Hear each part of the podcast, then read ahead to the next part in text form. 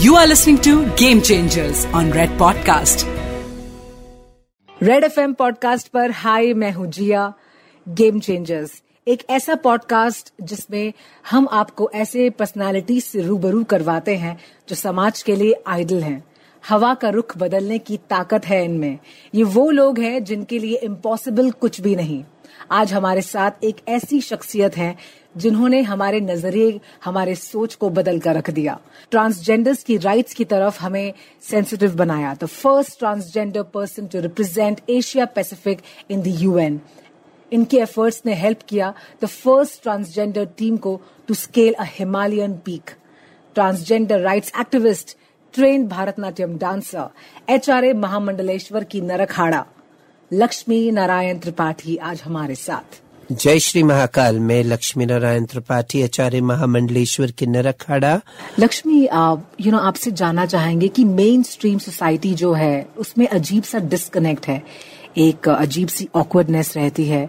लोग अप्रोच करना तो चाहते हैं लेकिन आप समझ समझ नहीं पाते कि कैसे अप्रोच करें। अप्रोच करना चाहता है कम्युनिटी को। उसे समझने की ज़रूरत नहीं है। एक ट्रांस व्यक्ति ज़िंदगी के इतने मोड़ों से इतने थपेड़ों से जाके अपने वजूद को पहचान के अपनी ज़िंदगी जीता है।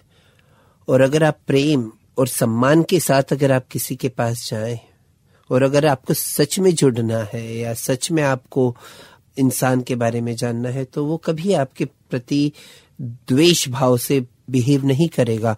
पर हाँ आपके अंदर तो आपको, आपकी हिम्मत को खुद जुटा के, और अगर आपको बदलाव अपने ही विचारों में, अपने आप से ही बदलाव अगर आप चाहते हैं कि मैं किसी के प्रति द्वेष ना रखूँ या प्रश्न चिन्हों का अंबार नहीं रखूँ तो उसे तोड़ने के लिए आप ही को कदम बढ़ाना पड़ेगा। तो मैं कहती हूँ ना, मैं तो चलने के लिए तैयार हूँ साथ में। आप अपने अंदर के पुरुषार्थ, सिर्फ़ पुरुष के अंदर पुरुषार्थ नहीं होता। नारियों में भी उतना पुरुषार्थ है जितना एक पुरुष में है। और पुरुषार्थ उतना किन्नरों में भी रहता मैं कहती हूँ ना, एक नर को कितना अभिमान है? तो किन्नर में कितने नर है? तो मुझे कितना अभिमान होना चाहिए? आपको तो चार कदम अगर आप अपने पुरुषार्थ को बढ़ा के समाज अपने आप को उठा के हमारे प्रति लाएगा तो हमें चलने में कोई आपत्ति थोड़ी ना है। ओके okay, लक्ष्मी और जगह आउटसाइड यू नो इंडिया कौन सी ऐसी सोसाइटी है जिसको हमें फॉलो करना चाहिए? इंडिया को सब फॉलो करो। यहाँ पे कल्चर है। यहाँ पे परंपराएँ अच्छा, हैं। नहीं I am talking about transgender को लेकर। ट्रांसजेंडर वही मैं बोल रही हूँ और कोई दूसरी मतलब और दूसरी मैं अपनी कम्युनिटी के बारे में बोल रही हूँ। यहाँ हज़ारों साल पुरानी सभ्यता है यहाँ पे जितने धर्म पैदा हुए या कोई भी इस्लाम से लेके आप क्रिश्चियनिटी से लेके हिंदुइज्म कोई भी धर्म ने ट्रांसजेंडर्स को बुरा नहीं बोला है। समाज के ठेकेदारों ने इन्हें बुरा बना दिया। विक्टोरियन रूल ने इन्हें बुरा बुला दिया, जो कानून आए, चाहे वो इनहेरिटेंस लॉ हो, जहाँ पे तब औरतों को भी इनहेरिट करने का ये नहीं था तो हमारी गुरुचेला परंपराओं को उन्होंने अपनाया नहीं। सेक्शन 377 में जो पहले अभियुक्त करके उन्हें गिरफ़्तार किया गया था, वो ट्रांसजेंडर थे। ट्राइबल्स एक्ट में एक किन्नर को या ट्रांसजेंडर व्यक्ति को एक डिस्ट्रिक्ट से दूसरे डिस्ट्रिक्ट पे जाने के लिए कलेक्टर का परमिशन लगता था। ये बड़े, वो कहते ऑर्गेनाइज्ड क्राइम करके ब्रिटिशरों ने हमें मुख्य धारा से निकाल के बाहर किया। हम भारत आज़ाद हो गई। आज भी मैं तो उस समाज के बारे में कभी कभी सोच के प्रश्न चिन्हों में आती हूँ कि मैं किस समाज से मांग रही हूँ कि जहाँ पे कहते कि लड़कियाँ जीन्स पहनती तो उनका बलात्कार होना चाहिए। जहाँ पे कुछ नेताएँ ये कहते कि ये समाज से मैं क्या मांगू?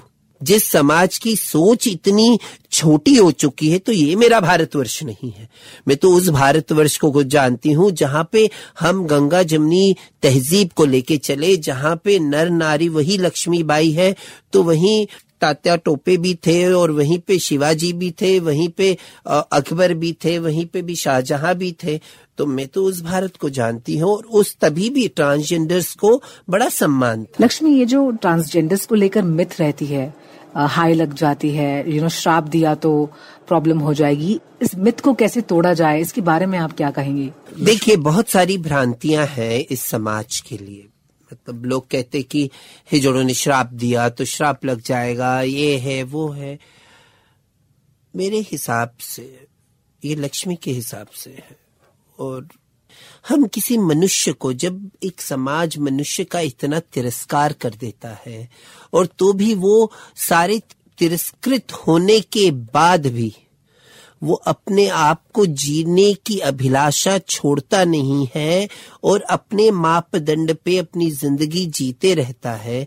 देखिए यही हुआ ना, जिस तरीके से कौरवों ने द्रौपदी का वस्त्र हरण किया और तब तो तब मतलब पाप इतना बढ़ गया घड़ा। और ये कहा गया कि ये समाज में धर्म को वापस स्थापित करना चाहिए। सिर्फ़ एक चीरहरण की मतलब ये असुर भी इतनी नीच काम नहीं कर सकते जो कौरवों ने किया और तब महाभारत हुआ। तब हमारे समाज के व्यक्तियों ने तब कहा था कि धर्म खत्म हो गया है, धर्म की वापिस स्थापना होगी, और आज कितनी लड़कियों का हमारे इधर चीरहरण हो जाता तो ऐसे व्यक्ति, चाहे वो अहिल्या को अगर हम देखे जाए, और ऐसे जो भी व्यक्ति जिसका आप इतना तिरस्कार करो। और अगर एक बार भी तो तो जब आप और भी तिरस्कार जब समाज करता है, जब अपनों ही ने मुझे घर से निकल जाने पे मजबूर किया या ज़बरदस्ती मुझे घर से बाहर फेंका, जब अपनों ने ही जिस गली में मेरे माँ बाप है, वहाँ पे मैं जा ही नहीं सकती। मेरा पैसा लोगों को प्यारा लगता है, पर मैं प्यारी नहीं लगती। मैं एक एटीएम मशीन बन के रह जाती हूँ ज़िंदगी में, और मैं अपने रिश्तों को खरीदने की कोशिश करती हूँ, तब भी मुझे तिरस्कार मिलता है, तब मैं हाय अगर कहूँगी या किसी को श्राप दूँगी तो कहीं ना कहीं प्रभु मेरी बात तो सुनेंगे। तो हम ऐसे व्यक्तियों के साथ कभी निराधार या उन्हें बेइज्जत करने के तरीके से नहीं करना चाहिए। प्यार से बोलो, अगर नहीं देना है तो प्यार से बोलो। प्यार तो सब दूरियों को खत्म करता है।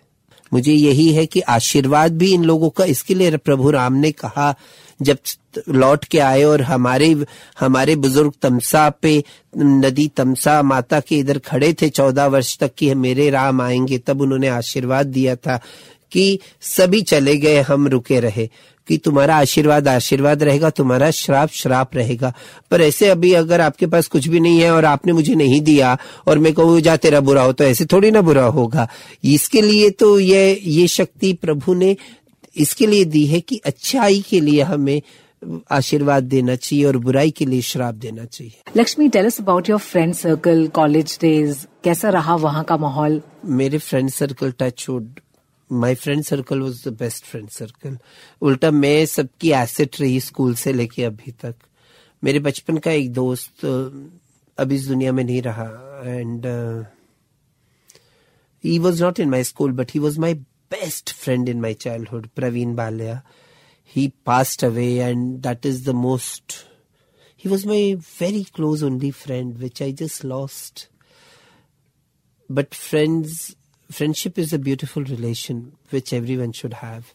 I have friends and they all love me. Beautiful friends. And friendship is the best. सबसे अच्छा सुंदर अगर कोई रिश्ता है पति पत्नी से भी सुंदर रिश्ता दोस्ती का रिश्ता होता है okay you know school colleges में ये जो बुलिंग होती है अलग सेक्सुअलिटी को लेकर एक्सेप्टेंस बहुत कम होती है डिसरिस्पेक्ट होता है आपको क्या लगता है उसके बारे में क्या करना चाहिए जिस तरीके से भारतवर्ष में एजुकेशन सिस्टम मैंने पहले भी कहा और अभी भी कह रही हूँ, कितना कलोनियल है। और मतलब जिन्होंने ये सिस्टम डिराइव किया, वहाँ पे बहुत सारे बदलाव हो चुके हैं। वहाँ सिस्टम ऑफ़ एजुकेशन ही बदल गया हम भारत को प्रगतिशील देशों में अपने आप को सुनिश्चित करते कि हम हैं।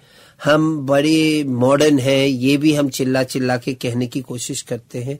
पर आज भी जब तक हम अपने बच्चों को सही एजुकेशन लैंगिकता के बारे में जेंडर सेक्सुअलिटी के बारे में सही एजुकेशन नहीं देंगे ये बुलिंग बोलिए रैगिंग बोलिए रेप बोलिए डिसरिस्पेक्ट बोलिए।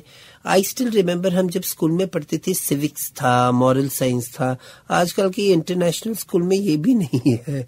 मतलब ये सब चीज़ें कहाँ चली गई कि अब बहुत सारी न्यू जनरेशन को तो पूरा आ, हमारा नेशनल सॉन्ग भी नहीं पता होगा।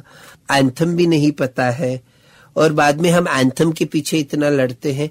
आज अगर हमारे कोई भी इम्पोर्टेंट दिन आते हैं, यही तिरंगा के पीछे कितने जनों ने अपनी जान दी। सिर्फ़ लैंगिकता के बारे में या बुलिंग के बारे में नहीं है। हमें पूरे समाज को अगर बदलना है तो एजुकेशन सिस्टम बदलना बहुत ज़रूरी है। अच्छा लक्ष्मी, इस बारे में बताइए कि क्या कभी ऐसी सिचुएशन आई है, कभी के जब पेरेंट्स आपके पास आए हों और बच्चा ट्रांसजेंडर हो तो यू you नो know, आपके पास आकर एडवाइस लेते हों। It is not a situation मेरे हिसाब से बच्चा ट्रांस है तो वो सिचुएशन नहीं है इट्स नॉर्मल जब मैं सच का सामना में गई थी राजीव खंडेलवाल के सच के सामना में मैं पहले सीज़न में थी। सबसे कंट्रोवर्शियल सीज़न रहा। और तीन दिन तक मेरा एपिसोड चला। सबसे ज़्यादा एपिसोड मेरा था। तीन दिन लंबा दो दो दिन में लोगों के खत्म हो गए। मेरा तीन दिन चला था। उसके बाद से मेरे पास हज़ारों फ़ोन और ये आए कि मेरे माँ बाप ने मुझे वापस एक्सेप्ट कर लिया, क्योंकि तब मेरी पहली बार मैं अपने माँ बाप को लेके गई थी।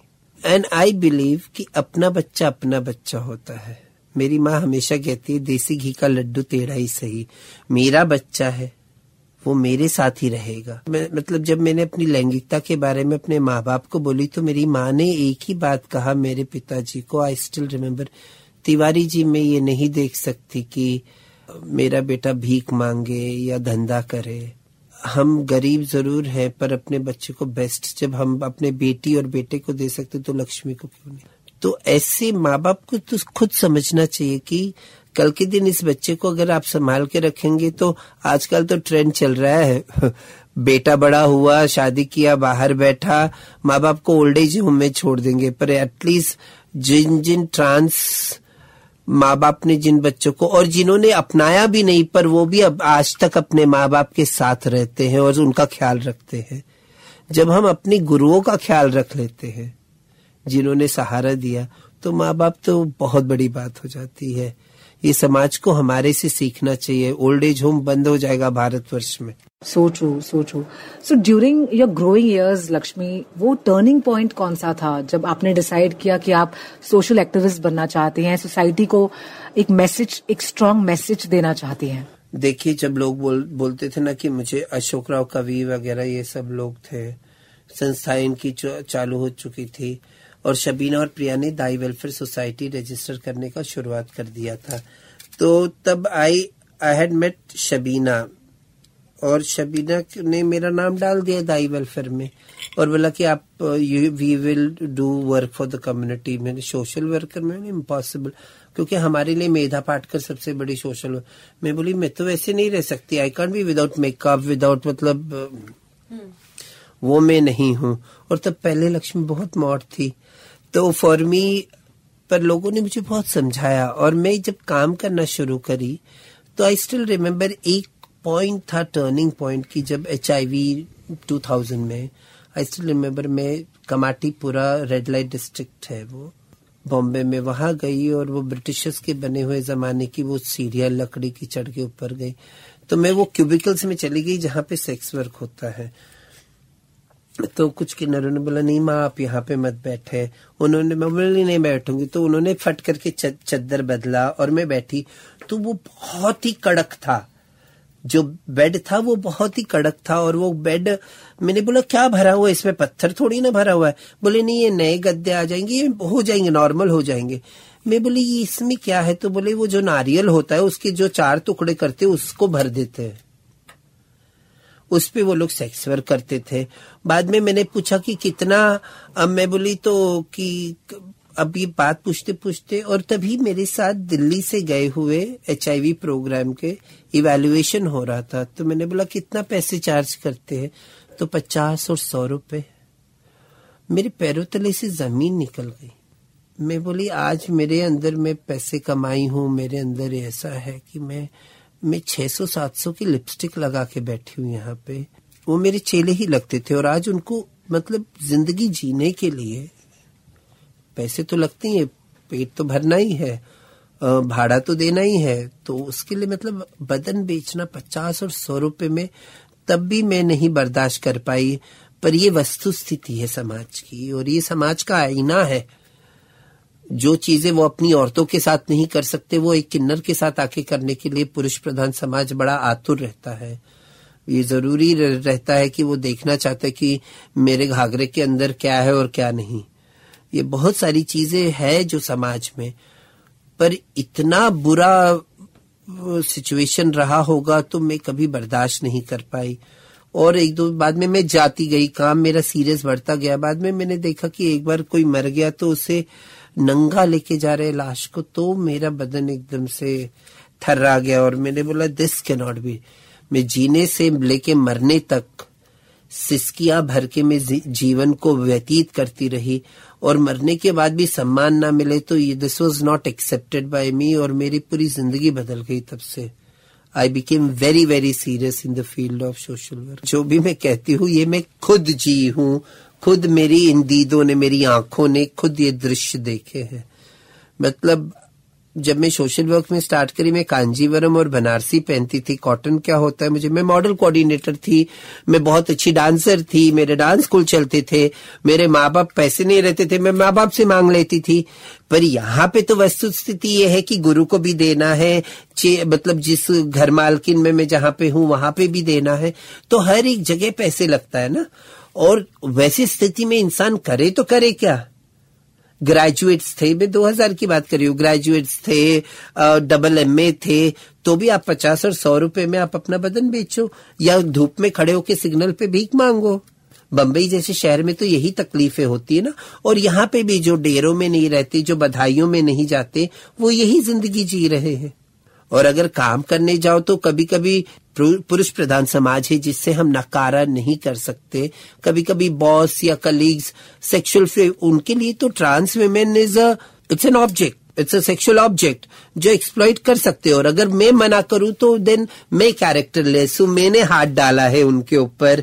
मैं मैं मैं मतलब अगर मैं वो एक्सप्लेनेशन कोई नहीं सुनना चाहता है कि मैं सही थी। वो सामने वाला पुरुष गलत है। आज मैं आचार्य महामंडलेश्वर की गद्दी पे हूँ। बहुत लोग मुझे फ़ोन करते हैं, वीडियो कॉल्स करते हैं। और अगर मैं किसी को फ़ोन कर दूँ तो मैं चरित्रहीन हो जाती हूँ। तो ये तो समाज की देखने का नज़रिया है, जिसे बदलने के लिए मीडिया, जिसके देखने के लिए प्रॉपर रूल्स और रेगुलेशंस और प्रॉपर इन्वेस्टमेंट की ज़रूरत है। कि ये बच्चे क्यों? ये तो समाज ने हमें इस कदार पे लाके खड़ा कर दिया, जहाँ पे मुझे बदन भी बेचना पड़ता है, जहाँ पे मुझे भीख भी मांगना पड़ता है, जहाँ पे मेरा मनुष्य होने का वजूद भी बहुत छोटा दिखने लगता है, और बाद में समाज कहते कि हम ताली क्यों बजाते हैं? हम नंगे क्यों होते हैं? हम बड़े बेरुखे तरीके से क्यों समाज के सामने पेश आते हैं? मैं कभी कभी कहती हूँ, ना, ये दौलत भी ले लो, ये शोहरत भी ले लो, भले छीन लो मुझसे मेरी जवानी, मगर मुझको लौटा दो वो बचपन का सावन, वो कागज़ की कश्ती, वो बारिश का पानी। क्योंकि बचपन में कुछ नहीं तो मैं अपनी माँ के आंचल में तो सिमट के रह जाती थी, पर आगे जैसे बढ़ती गई तो वो माँ की आंचल भी सिमट के रह गया इस पुरुष प्रधान समाज के सामने, और मैं अकेली रह गई अपनी दुनिया जीने के लिए। जब आप इंटरनेशनल प्लेटफॉर्म पर स्पीच देती हैं लोगों का कैसा रिस्पांस रहता है? कैसा रिएक्शन आता है? People cry people are overwhelmed people see for Lakshmi it's a whole different world मेरी खुद की बहुत सारी प्रॉब्लम्स है बट वेन आई मैं जब मैं अपने पूरे समाज को लेके और उनको रिप्रेजेंट करती हूँ तो जब मैं कहानियाँ बोलती हूँ तो लोग मतलब पर एक बात सुंदर है यहाँ पे इज़्ज़त भी तो है यहाँ परंपरा तो है। आज यूएस में इसी साल में देखिए तो चौदह पंद्रह लोगों को गोली मार दी गई ट्रांस वेमेन को। रस्ते पे चलते निकाल के गन मार दिए खत्म।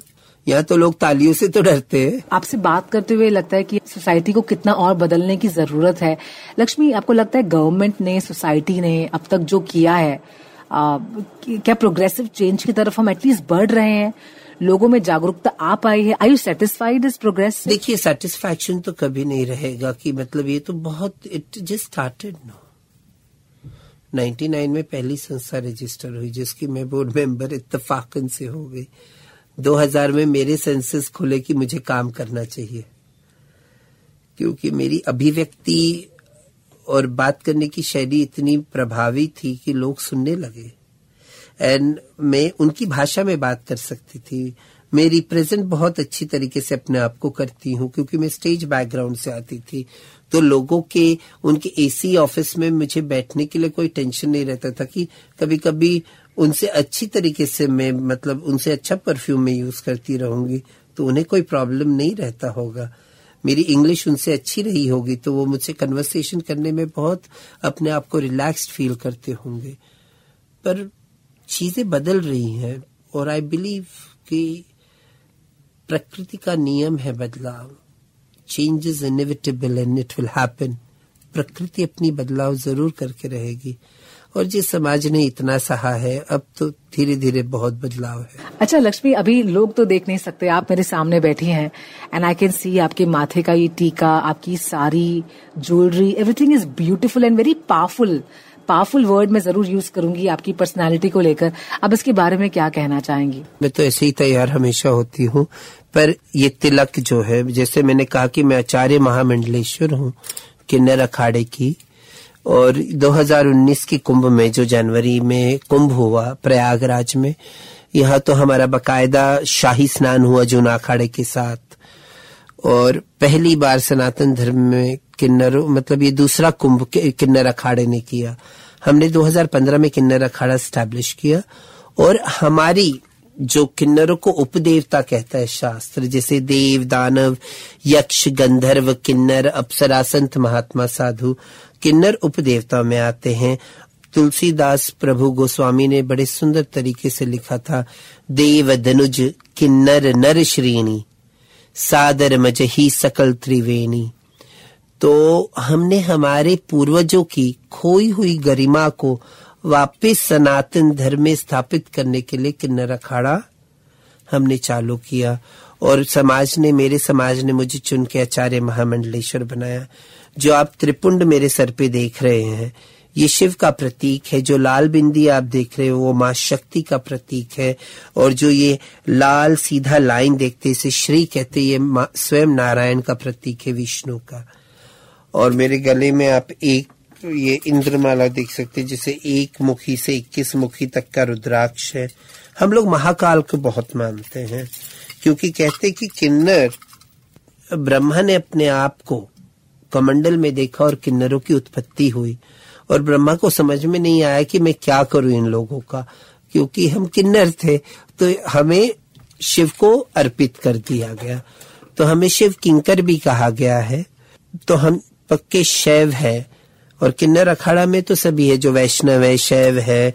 हमारे इधर तो एवरीथिंग मेल वुमेन मैं तो ये कहती हूँ, जो मतलब हमारे जैसा मॉडर्न रिलीजन और क्या हो सकता है, जहाँ पे कहते हैं हम अहम ब्रह्मास्मि तथागत, कि सब वो स्वयं creator is in all of us सब में है। और हमारी आत्मा का लिंग नहीं होता। मैं तो लोगों को ये भी कहती हूँ ना, बहुत इंटरेस्टिंगली ये बात आई है मेरे पहराव पे आई है, पर मैं एक जगह थोड़ा डाइवर्ट करती हूँ। मैं कहती हूँ, जब अगर मैंने अपनी आँखें डोनेट करी, मेरी आँखें किसी भी मर्द औरत को लग सकती, मेरा दिल है, वो भी डोनेट करी, वो भी किसी मर्द औरत को लग सकता है। मेरी किडनी मेरे लीवर मेरे मतलब मेरे ऑर्गन्स तो डिस्क्रिमिनेट नहीं करते। पर समाज देखो डिस्क्रिमिनेट करता ये मन स्थिति बना दी है हमने। हमारी आँखें डिस्क्रिमिनेट नहीं कर सकती। जो वो किसी मर्द औरत की या किसी किन्नर की भी आँखें, किसी गे लेस्बियन ट्रांस किसी को भी लगा दो। वो तो हो जाती है। प्रकृति कितनी पारदर्शी है। प्रकृति ने किसी के साथ भेदभाव नहीं किया, ना धर्म ने किया हमने किया। और मेरे तो श्रृंगार हमें सदा सुहागन का खिताब मिला है तो हम सदा मैं तो सुहागन जैसे ही तैयार रहती हूँ। और मेरे गले में आप एक शिवलिंग देखेंगे। और एक महाकाल का शिवलिंग मेरे गले में देखेंगे। एक वैजंती माला है। ये वैजंती मोतियाँ हैं और तीन मुखी रुद्राक्ष। ये मेरे अखाड़े का माला है, जो मैं पहनती हूँ। और एक छोटी सी मराठी नथ महाराष्ट्र में पैदा हुई। तो ये मराठी नथ बाजीराव और मस्तानी में लोगों ने देखा होगा। ये छोटी नथ तो आई बिलीव कि हमें सबको अपने आप से प्यार करना सीख लेना चाहिए। हमें शेल्फिश मतलब स्वार्थी नहीं होना चाहिए। हमें अपने आप से प्यार करना, अगर इंसान सीख ले अपने आप से तो वो प्यार बिना किसी शर्तों को समाज में भी बांट सकता है। अच्छा लक्ष्मी यू नो स्पेसिफिकली अगर हम बॉलीवुड की बात करें, जिस तरह से उसमें किन्नरों को दिखाया जाता है लाइक फॉर एग्ज़ाम्पल पद्मावत में जिस तरह से मल्लिक गफूर के किरदार को दिखाया गया आपको क्या लगता है, इसमें कुछ चेंजेस आने चाहिए? बिकॉज़ बॉलीवुड बहुत ज़्यादा फॉलो करते हैं। पद्मावत में मलिक कफूर का जो कैरेक्टर रहा और इतिहास जिस तरीके से मलिक कफूर के कैरेक्टर को लिखती है, वो एफेमिनेट मैन था। और वो गे साइड में था।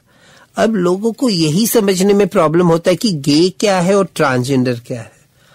अब अगर पद्मावत में अगर वो दिखाते कि रानी के साथ 600 ट्रांस वेमेन भी जो मतलब रानी के, पद्मावती के साथ 600 ट्रांस ये, हमारी किन्नरियाँ रहती थी रानियों के साथ, वो कभी नहीं दिखाया।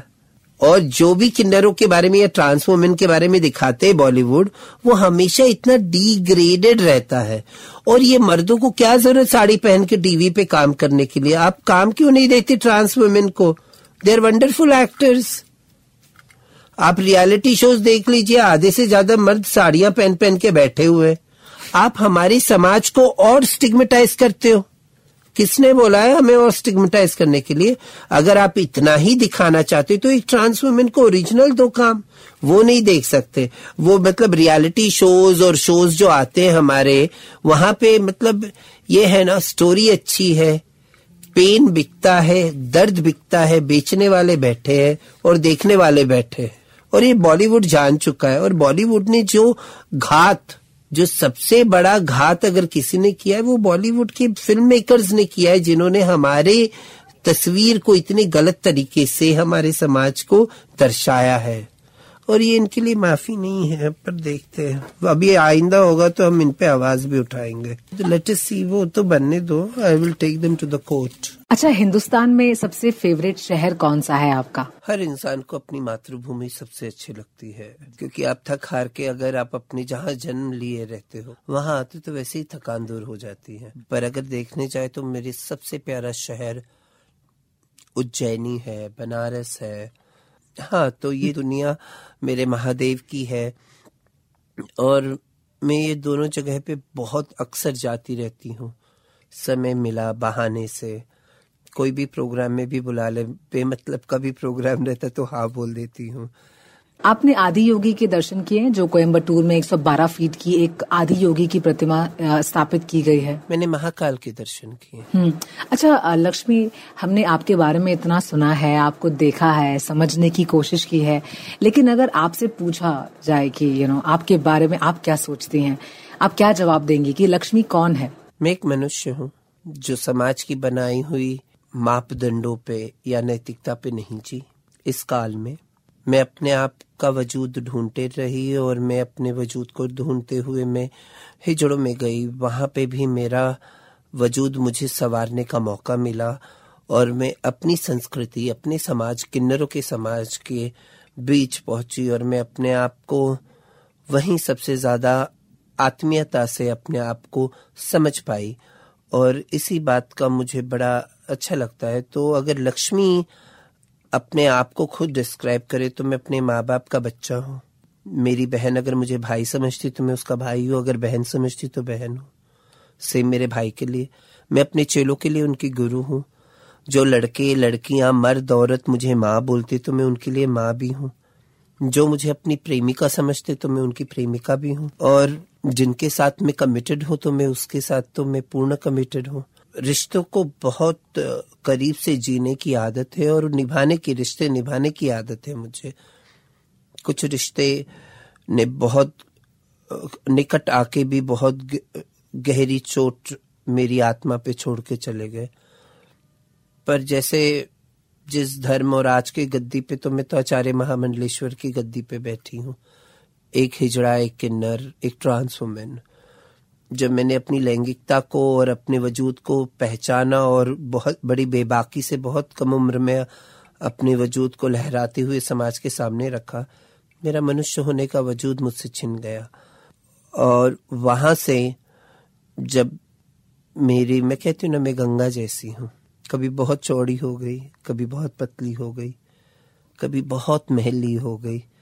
समाज ने बहुत मेल मेरे अंदर डाल दिए और बहुत सारे कटाक्ष और बहुत सारे कलंक के टीकाए मेरे सर पे लगा दिए पर तब भी बहती गई। लक्ष्मी यू मेंशन बड़ी छोटी उम्र में आपको ये रियलाइज़ हुआ। वो कौन सा पॉइंट था लाइफ का जब जब आपको सेक्सुअलिटी को लेकर रियलाइज़ हुआ? आपका पहला कदम क्या था? मुझे कभी नहीं लगा मैं अलग हूँ। मुझे इस समाज ने बताया मैं अलग हूँ। मैं छोटी सी बच्चा थी।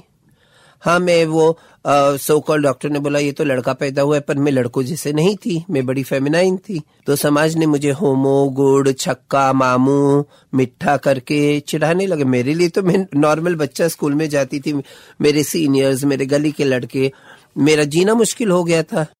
तो मुझे कभी नहीं लगा कि मैं अलग हूँ। मुझे ये एहसास कि मैं अलग हूँ, ये समाज ने दिया।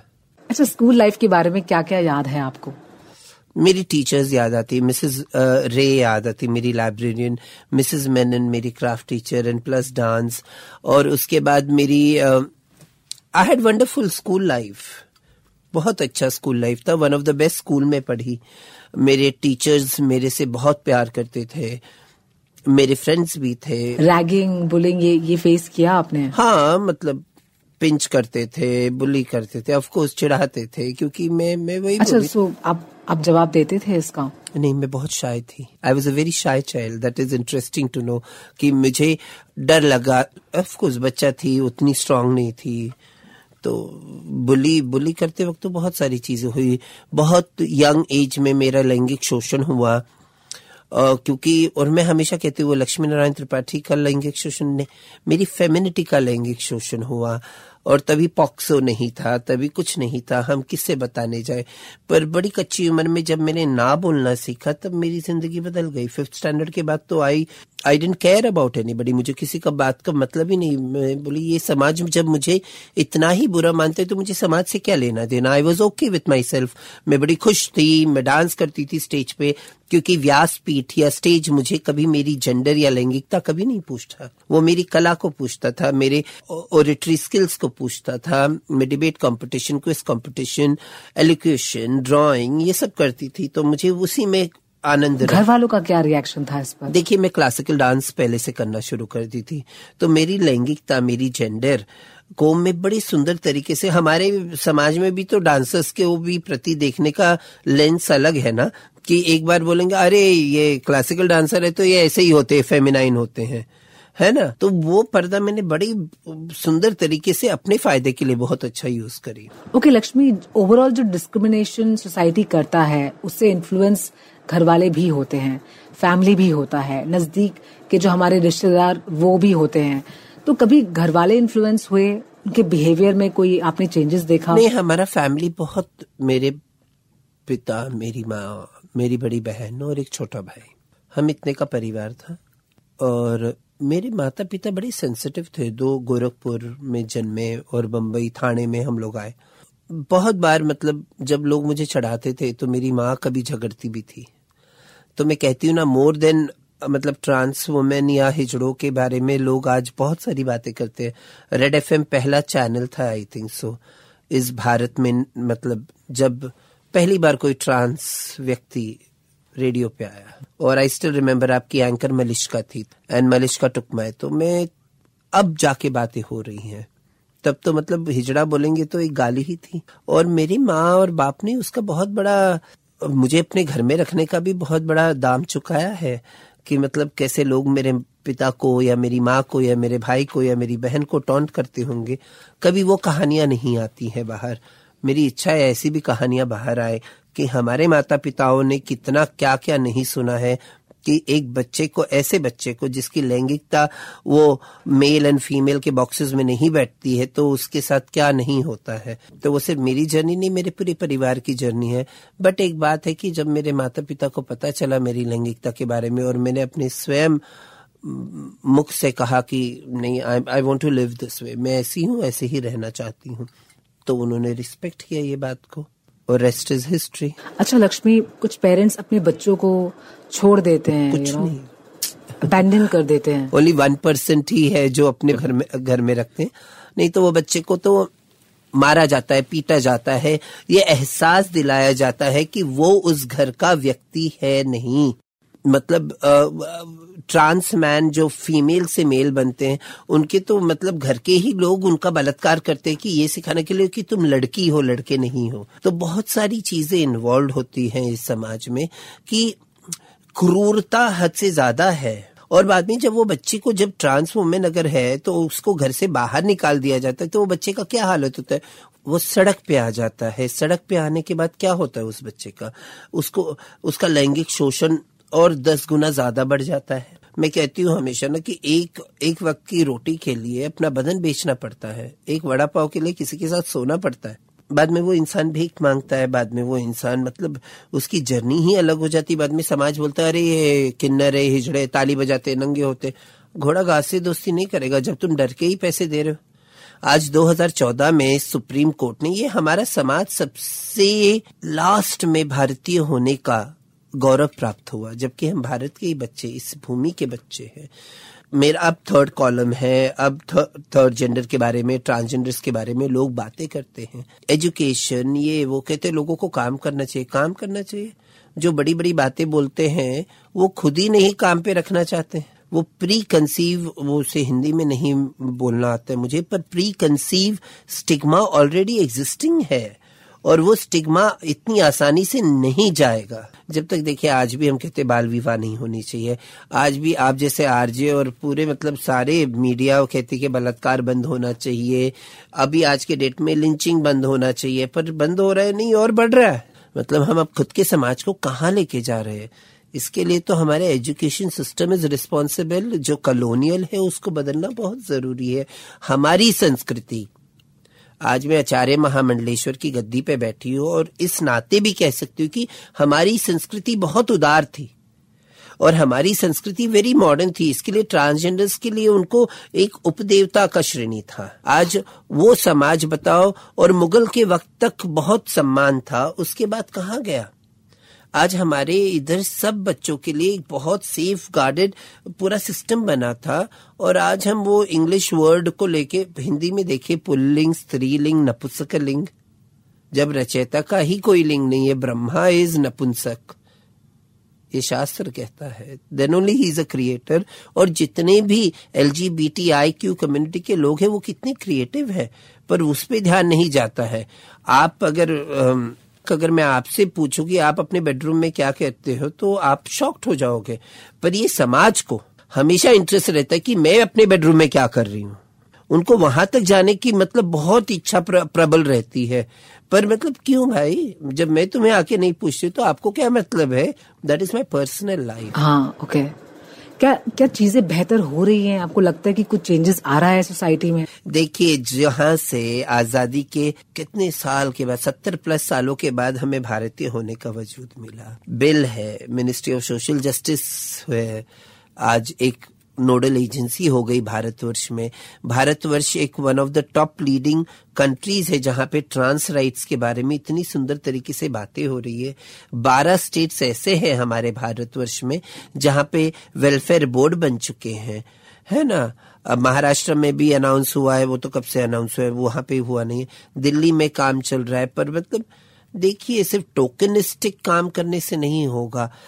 और ये पॉलिटिकल विल पॉलिटिकल विल तो जब होगा जब मेरा वोटिंग एबिलिटी और वो देखेंगे मतलब आज भी हमारा समाज पॉलिटिकल लोग कहाँ पे बटे हुए? जात, पात, धर्म।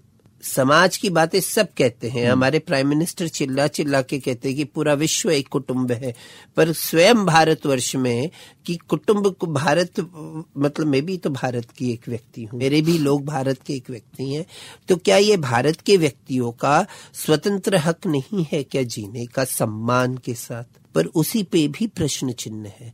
और जब सर्वोच्च न्यायालय ने ये कहा था कि ये फेडरल और स्टेट गवर्नमेंट की ये ज़रूरत, ज़रूरी है कि इनकी खोई हुई गरिमा डिग्निटी को वापस स्थापित की जाए, पर आज तक कोई ऐसा नहीं काम हुआ या ऐसा एक भी पॉलिसी नहीं आया कि जो स्टेट गवर्नमेंट या फेडरल गवर्नमेंट तो पूरा बिल बना रही है, पर बिल के पहले तो जो स्टिग्मा लगा है, उसको तो कलंक जो, जिस रूप से हमें कलंक के रूप से देखते हैं, उसको मिटाने के लिए तो काम करना चाहिए था।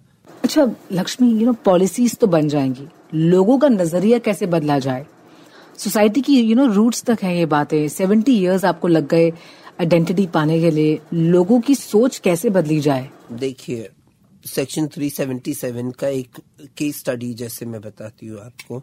जब दिल्ली हाई कोर्ट ने कहा कि डीक्रिमिनलाइज कर दिया। बाद में सर्वोच्च न्यायालय ने उसको वापस स्थापित कर दिया। उसके बाद कितने टॉर्चर्स हुए, कितने बच्चों ने सुसाइड किया, कितना ब्लैकमेल हुआ, कितने बलात्कार हुए, कितने फेवर के लिए बच्चों को सोना पड़ा ज़बरदस्ती, कितने लोग जो गे थे आइडेंटिटी गे होके बाहर आए थे दिल्ली हाई कोर्ट के बाद और सुप्रीम कोर्ट ने वापस उसको स्थापित करने के बाद उन बच्चों का बड़ा बुरा हाल हुआ। नौकरियाँ छूट गई, निकाल दिए गए। वापस सेक्शन 377 को रेड डाउन किया गया। कंसेंशुअल ये इसमें आ गया। अब उसके बाद क्या हुआ? अभी वो वक्त लगता है ना हर एक चीज़ बदलने के लिए। और मेन बात हमारे समाज में जब तक एजुकेशन नहीं हो, कहाँ से ये सारे बच्चे और जो हमारे तरफ़ कटाक्ष भरी नज़रों से देखते हैं, वो इसी समाज के लोग हैं। क्योंकि और क्यों देखते हैं? क्योंकि उनको कुछ पता ही नहीं। लोग मुझे बोलते हैं, आप मरने के बाद आप लोगों को बीच रास्ते में आधी रात को ले जाके चप्पल मारते हुए बोली वॉट रापेश मतलब बहुत सारी भ्रांतियाँ हैं ना, जिसे भ्रांतियाँ मिथ एंड मिसकनसेप्ट कहते हैं तो ये सब एजुकेशन से ही छूटेगा। रेप तक अगर हमारे भाषा में बोले तो अगर बलात्कार या जेंडर सेंसिटिव हमें समाज को बनाना है तो वो बच्चों को सिखाना पड़ेगा। और ये एक दो जनरेशन में बदलाव नहीं होंगे। अगर हमारे textbook right from childhood junior senior KG में अगर हम बच्चों को बोलेंगे कि ऐसे ऐसे भी लोग होते ये ये भी जेंडर्स हैं ये ये भी लैंगिकता है यहाँ पे तो हमारे भारत में तो धर्म और कल्चर के नाम पे जो कि वो कल्चर जानते नहीं है। हमारे पॉलिटिशियंस ये कहते सेक्स एजुकेशन नहीं होना चाहिए। जो दौर एचआईवी का इतना बुरा हमारा पूरा समाज देखता है तो और तब भी हम अपने बच्चों को हाई रिस्क फैक्टर में रखते हैं। क्योंकि उनको पता ही नहीं है कि वो क्या कर रहे हैं। और जब अगर लैंगिकता के बारे में और ये सेक्स एजुकेशन बहुत ज़रूरी है देना। इट्स नॉट ओनली कि लोग हमारी इज़्ज़त करें या लड़कियों को रिस्पेक्ट करें पर इट इज़ नेसेसरी कि वो स्वयं का बहुत सारे डिजीजेस आते हैं बहुत सारे रोग होते हैं। उस पर रोकथाम के लिए ये सबसे अच्छा मीडियम है। Okay okay. so, so इस वक्त आपको जो सुन रहे हैं जो आपकी बातें सुन रहे हैं इंस्पायर हो रहे हैं आप उनसे क्या कहना चाहेंगी? मैं एक ही बात कहना चाहूँगी कि ज़िंदगी में जो मैंने देखा है कि आ, नफरत करना बहुत आसान हो जाता है। हम किसी को डिसलाइक करना तो और I don't like this one हम कभी कभी बैठे बैठे कहते हैं ना हमें माधुरी दीक्षित नहीं पसंद हमें ऐश्वर्या नहीं पसंद हमें दिपाशा पसंद है। है ना? तो ये सारी बातें तो हम बहुत आसानी से कर लेते हैं हमें ये पसंद हमें ये नहीं पसंद। पर मैं आपकी पसंद नापसंद हो होना नहीं चाहती। ना मैं चाहती आप मुझे बहुत प्यार करें पर मैं भी एक मनुष्य हूँ और भारत की एक नागरिक हूँ। जितना एक मर्द और औरत है। जितना सम्मान से जीने का हक हर एक मर्द और औरत को है, उतना मुझे भी है। उतना संविधान और सर्वोच्च न्यायालय ने उतने सारे हक जितने एक मर्द और औरत को दिए हैं, उतना मुझे भी दिया है। हम सब और सारे धर्म के लोग हमारे भारतवर्ष में हैं। एक ही चीज़ सिखाता है, प्रेम से बड़ा कोई धर्म होता ही नहीं है। पर मैं यही कहूँगी कि मैं सौ कदम चलने के लिए तैयार हूँ, पर अगर आपके अंदर पुरुषार्थ और नारित्वता का अभिमान है तो मेरे साथ एक कदम तो चलने की हिम्मत रखें। जय श्री अकाल। गेम चेंजर्स में आज हमारे साथ ही Lakshmi Narayan Tripathi. Very inspiring very powerful game changers में हम आपसे रूबरू करवाते हैं ऐसी पर्सनालिटी से जो आपको बहुत ज़्यादा इंस्पायर कर जाते हैं, जिनके लिए ये चार लाइनें बहुत मायने रखती हैं। कि मंजिल उन्हीं को मिलती है जिनके सपनों में जान होती है, पंख से कुछ नहीं होता, हौसलों से उड़ान होती है। गेम चेंजर्स में लौटेंगे दोबारा एक और बहुत ही पावरफुल पर्सनालिटी के साथ। सुनते रहिए Red F M podcast you are listening to game changers on Red podcast